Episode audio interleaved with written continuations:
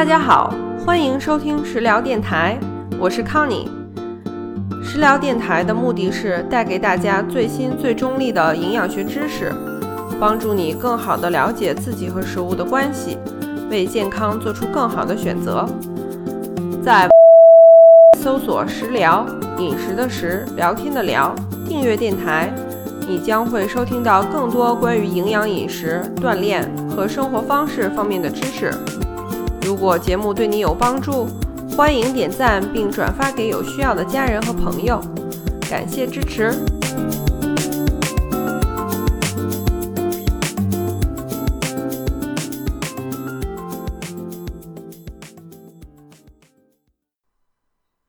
声明：本期节目的目的仅为教育和知识普及，并不用作医疗诊断和建议。如有需要，请务必去医院诊疗。或寻求具有医疗从业资格的专业人士帮助。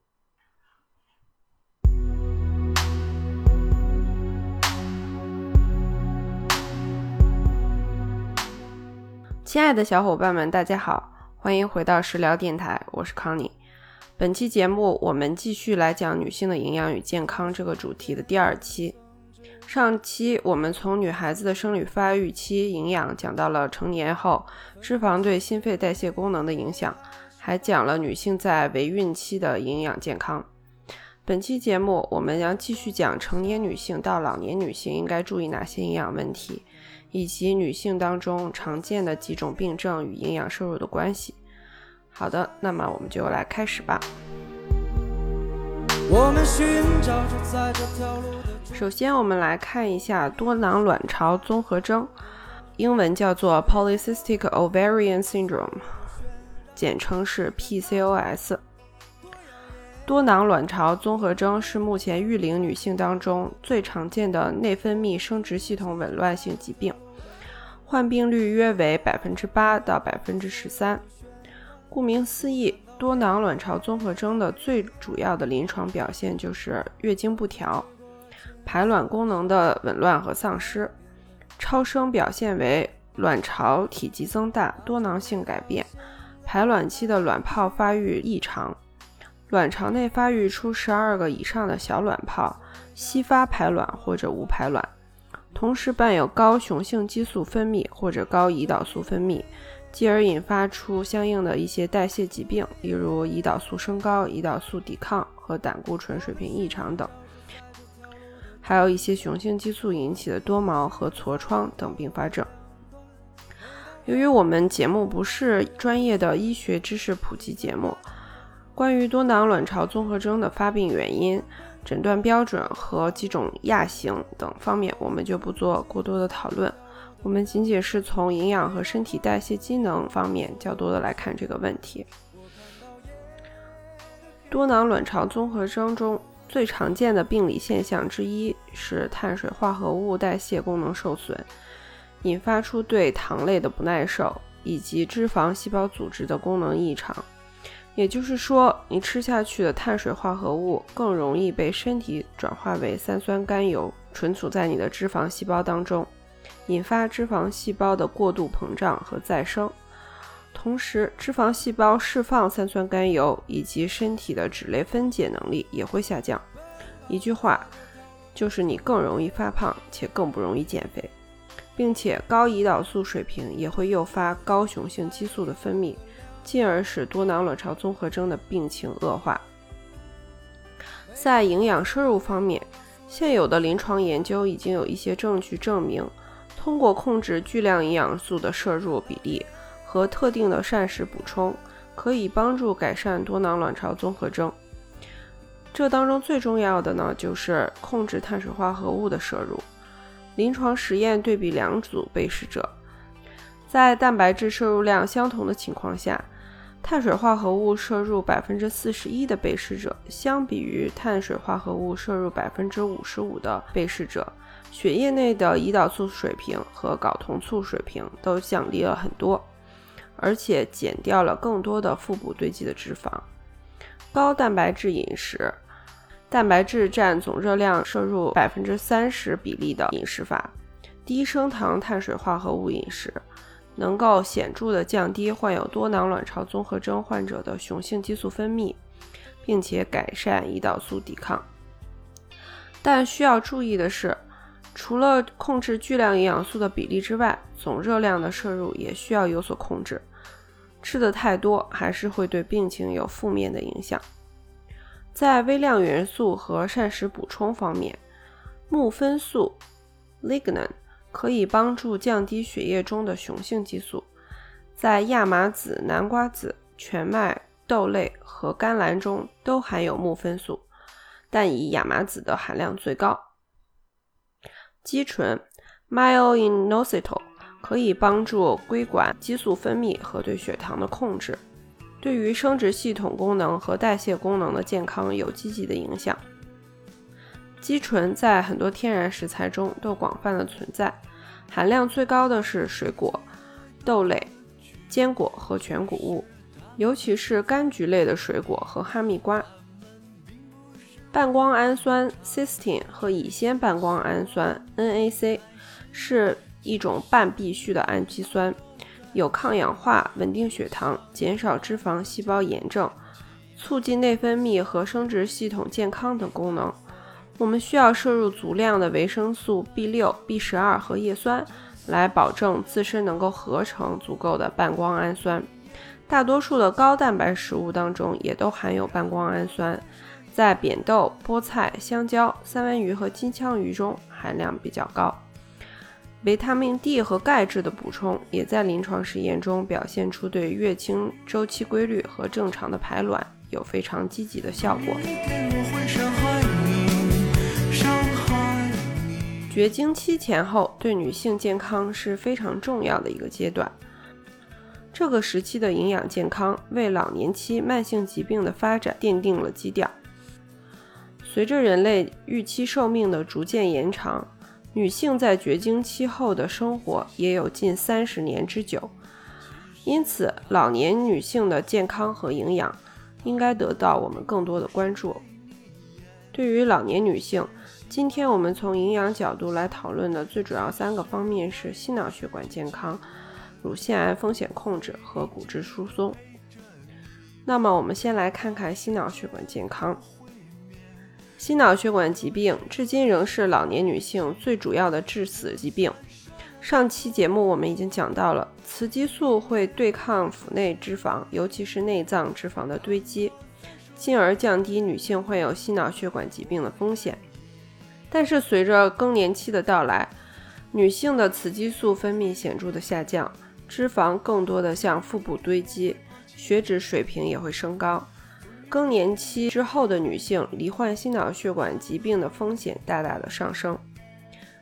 在 Study of Women Across the Nation 组织2010年进行的一项列队研究当中，同一组被试者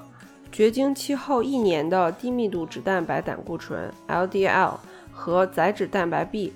也就是血液当中所有致粥样动脉硬化的载脂蛋白的总计，都比绝经期前显著上升了。无论被试者绝经期的实际年龄有多大，从膳食营养的角度，绝经期后的女性应该多摄入膳食纤维，因为膳食纤维可以帮助代谢胆固醇，并减少饱和脂肪的摄入。饱和脂肪不应该超过每日总热量摄入的百分之十。同时，提高不饱和脂肪的摄入，尤其是多元不饱和脂肪和欧米伽三脂肪酸。每天要摄入两克以上的植物甾醇，同样能够帮助降低胆固醇。主要的食物来源是豆类和谷物类。每天要吃三十到六十克的坚果和约二十五克大豆蛋白。近年来，有大量针对膳食营养，尤其是膳食脂肪对乳腺癌病状发展当中角色的科学研究。最初的一些病例对照研究发现。高脂肪摄入和乳腺癌相联系，但是这些研究并没有考虑不同的脂肪类型，也没有考虑乳腺癌的几种亚型。在欧洲癌症与膳食营养前瞻性研究项目当中，研究人员发现，高饱和脂肪的摄入使显性雌激素受体基因和显性孕酮受体基因两种亚型的被试者罹患乳腺癌的风险增长了百分之二十八。但是对于这两种基因呈隐性的被试者，并没有什么影响。同样的，总脂肪的摄入量高低也会对有显性基因的人患病风险有正相关的影响，而对隐性基因的人则没有。研究显示，一些特定的膳食脂肪有保护作用。海洋生物中提取的欧米伽三脂肪酸的充分摄入，可以显著的降低乳腺癌生物标志物指标。在对比实验当中，使用初榨橄榄油的被试者罹患乳腺癌的风险降低了百分之六十九，而使用混合坚果油的被试者则没有被观察到有如此的效果。前瞻性列队研究的综合分析发现，使用地中海饮食法显著地降低绝经期后女性患有乳腺癌的风险。还有一些假说认为。乳制品的摄入会提高患乳腺癌的风险，但是这种说法并没有被科学所证实。全脂乳制品当中的饱和脂肪含量较高，这对于雌激素受体基因和孕酮受体基因呈显性的人群来说有负面的影响。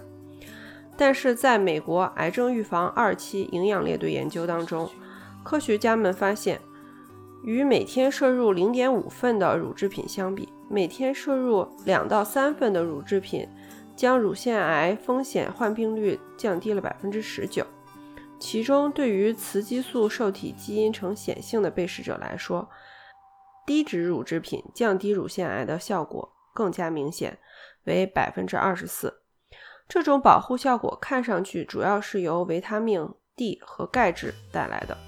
尤其是针对绝经期前的女性，虽然没有太多的相关研究，但是哈佛大学的一些小型研究已经显示，维生素 D 和钙质的摄入保护绝经期前女性罹患乳腺癌。一些动物实验也会显示，即使是已经患有癌症的患者，充足的维生素 D 和钙质的摄入也会保护骨骼不受癌细胞的入侵。因此。控制脂肪总量的摄入，尤其是降低饱和脂肪的摄入，并用初榨橄榄油来取代一些膳食脂肪，补充充足的欧米伽三脂肪酸、维生素 D 和钙质，无论是对绝经期前还是绝经期后的女性来说，都能降低罹患乳腺癌的风险。